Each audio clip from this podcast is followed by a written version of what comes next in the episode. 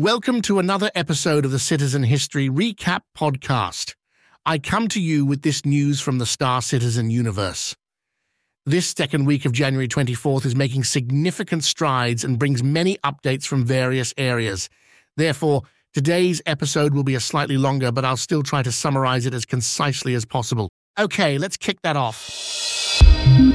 First up, after a well deserved break over the holidays, the Star Citizen team is back and has begun working on Alpha 3.23. The details about what to expect in this latest update are sparse as of now, but they have assured us that more information is on the horizon. A new monthly PU report covering December and November has been released, and it's really packed with content that's way too extensive to describe fully here. These reports detail the work the dev team has undertaken within a specific time frame. As always, I aim to keep it brief and provide a concise summary in bullet points. Please forgive me if some points are not elaborated on extensively. Let's quickly go through it by team. AI improvements, enhanced social behaviors. Civilian NPC updates, revived behaviors, and updated usable items like chairs. AI Tech worked on creatures, server synchronization, animation, developed animations for creatures and facial expressions, character art, completed outfits and helmets, researched creature designs. Ship art RSI Polaris entered grey box phase, Aegis Saber Raven working on Gold Pass. Community engagement, contest, and planned for CitizenCon 2954. Economy balancing, adjusted prices for armors, vehicles, and FPS weapons, investigated exploits. Arena Commander, polished game modes, planned for future PU support. Mission features, implemented mission deadlines, refined steal recover missions. Graphics slash VFX slash Planet Tech enhanced gas clouds, prepared Vulkan release, improved water effects, narrative development. Worked on career dioramas for IAE, R&D, advanced rendering for atmospheres and clouds, improved crash analysis tools, tech art animation, developed outfit manager, physics proxy tools, and animation events editor. VFX created effects for structural salvage and supported new vehicle and environment effects I hope that wasn't too much of a squeeze for you. The full recap can be found in the show notes for this episode. So, Saber Raven Gold Pass, I hope they not only gold the Raven, but also give the other Sabers some love. And maybe a small thing, but I love it. An outfit manager can hardly wait. Finally, I can put all those looted civilian outfits to good use. So much for the PU notes. Back to other stuff happened in the realm of events, gear up for the much anticipated Daymar Rally on January 20th. The Daymar Rally is an exciting annual vehicle race that takes place on the Moon Daymar. Participants race through three separate outposts covering a distance of 510 kilometers. Teams consist of two drivers and two support pilots allowing for strategic gameplay, with vehicle weapons being allowed after three minutes, and a team member needing to qualify and continue by reaching the outpost.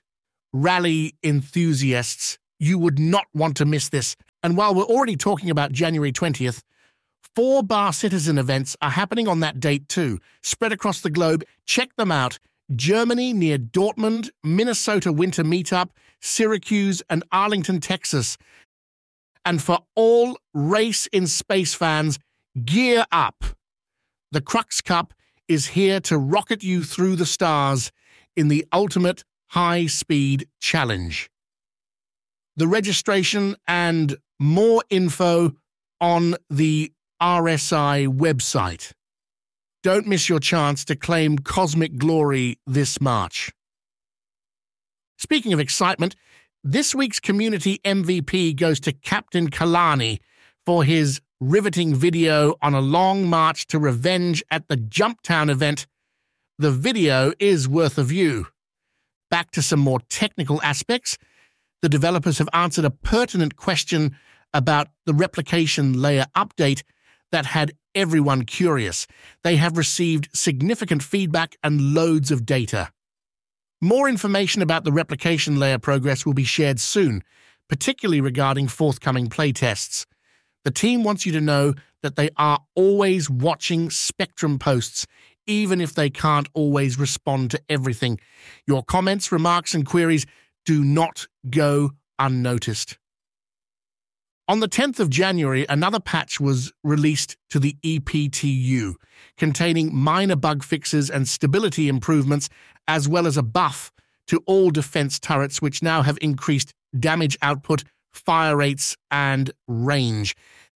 Then there is the confirmation that Kill Collector mode will be returning to Arena Commander. And in another Spectrum post, there was talk of FPS balancing the to influence players' tactical decisions, in game hipfire involve a spread, while aiming down sights does not. Effectiveness of hip firing will depend on combat range and weapon spread. The laser pointer crosshair availability will differ based on visor type rather than being an all encompassing feature. Lore-wise, a former Jump Point exclusive Whitley's guide about the Reliant got posted public. And to all subscribers out there, congratulations on receiving your Kastak Arms Devastator Whirlwind Shotgun. Imperator subscribers have also received exclusive blue Whirlwind paints for the Greycat, Nox, and Cyclone series vehicles. Last on the news docket today is the distribution of the buyback tokens. As of January 8th, players should be able to find those in their account. That wraps up this week's Citizen History recap. In light of the considerable length of this episode, which covers a wide array of topics, I'd like to remind you to check out the show notes. There you'll find a link to a neatly summarized compilation of all the points covered. At the end, a personal side note. This is the second episode of this still new podcast in the verse. If you like what you hear, please feel free to recommend the podcast. It would make me happy and help build a larger audience. As the Star Citizen universe continues to expand and evolve, be sure to remain part of the conversation. Keep engaging, keep exploring, and until next time, fly safe, everyone.